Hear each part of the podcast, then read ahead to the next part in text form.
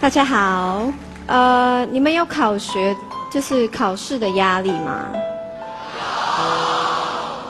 我看到了，因为其实我跟你们小时候还蛮像的，拼命要夺得爸妈的认同，所以我就是会一直念书，一直念书，念到眼镜也很厚，跟大家一样，在课业的压力之下，就是我以前小时候会在阳台上面唱歌。然后那些植物都是我的观众，因为那时候很害羞，完全是那一种不是很外放的人。然后跟大家一样，就是呃，对于自己的梦想不敢去讲出来，或是觉得哎很害羞。因为我我相信你这个年纪是非常不确定，或是对很多事情不太敢表达自己的意见。我在高中的时候就选择了唱歌。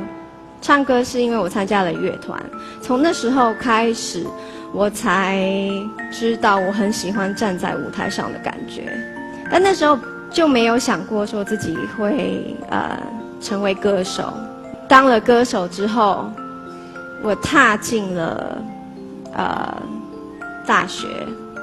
那大大学是我我其实回想起来还蛮压抑的一段期间，因为。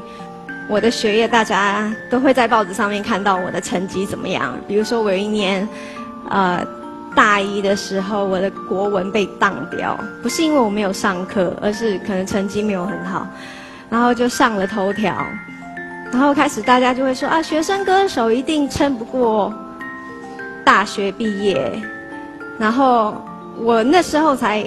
才告诉我自己说，我一定要毕业。所以那时候呢，我是完全没有在很投入的做歌手，我很投入的在做学生这个角色。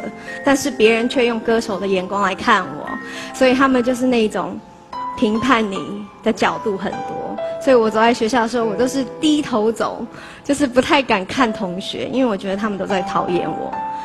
但我现在回头。看那样子的自己的时候，会发现其实那那时候自己是因为完全没有自信，所以我那时候会认为说啊，对你们的批评呢跟指教都是对的。所以当他们觉得说啊你应该这边的时候，我就往那边去；应该往这边的时候，我就说哦好，那我也坐这边，就变成非常的四不像。我不像我自己，而且我也不开心。所以毕业之后开始专心做歌手的时候，我又给自己一个很大的挑战，就是我开始很专注的在做跳舞这件事情。跳舞对我来讲，在呃毕业了前三年的时候，我是一直是在摸索的阶段。我是在卡比老师的样子，就像我以前在念书一样，老师写什么我就是卡比。当然，在卡比老师的学习当中，你也会觉得说，呃，为什么拍起来的时候，为什么自己觉得还是很僵硬，觉得好像还是少了一些什么？然后，一直到我开始意识到说，跳舞就像人生一样，不是只是哦，你你去照着别人怎么做，你就会变成那个人，而是你要。怎么样让你自己在跳舞当中，或是在学习的当中，把它变成是由你内心发出来的东西？后来在学了体操之后，那个是我学东西的另外一个转折点。大家有看到我在演唱会做什么鞍马、吊环啊那些。大家认为说，我这我怎么会就不好好唱歌，就好要做这些这么多事情？但是其实对我来讲，那个是我一直在挑战我自己，还可以做到什么东西。我在那个阶段意识到自己就是很喜欢给自己打分数，就是也是我从小到现在常常会有个习惯，有一个尺在自己心中，就是。呃，今天我跳错了多少东西？别人期望给你打多少分数？我自己就是要再更高。就是比如说，人家希望你可以一百分，但是我可能自己给自己设定了很高的目标，我要到一百三十分。所以如果今天有什么失误的时候呢，我就会非常的自责，我觉得我没有到，我没有到我自己心里的预期。所以我在演唱会结束，我觉得有，就是不会很开心的感觉，我会一直在检讨自己到底哪里有有什么疏忽的。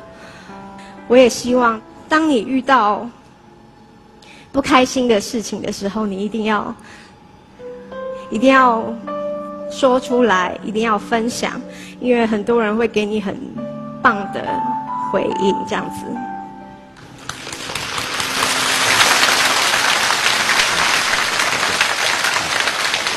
讲到都热起来。今天的今天要讲的，在超越中发光，超越就是超越你自己，超越你自己心中那个很害怕的，心中住了一个怪兽的你，你要如何击倒它？你不要害怕犯错，因为有很多人跟你们一样，也是从跌跌倒当中起来的。没有跌倒过的人，也许没有你们这么幸福。因为当你知道怎么站起来的时候，你会发现你自己很厉害。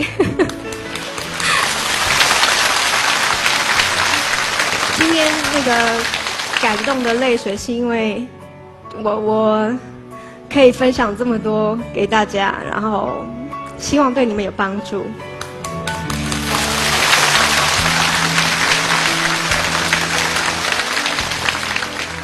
这的确比演唱会好，还好玩。然后谢谢你们，我演讲结束了，谢谢。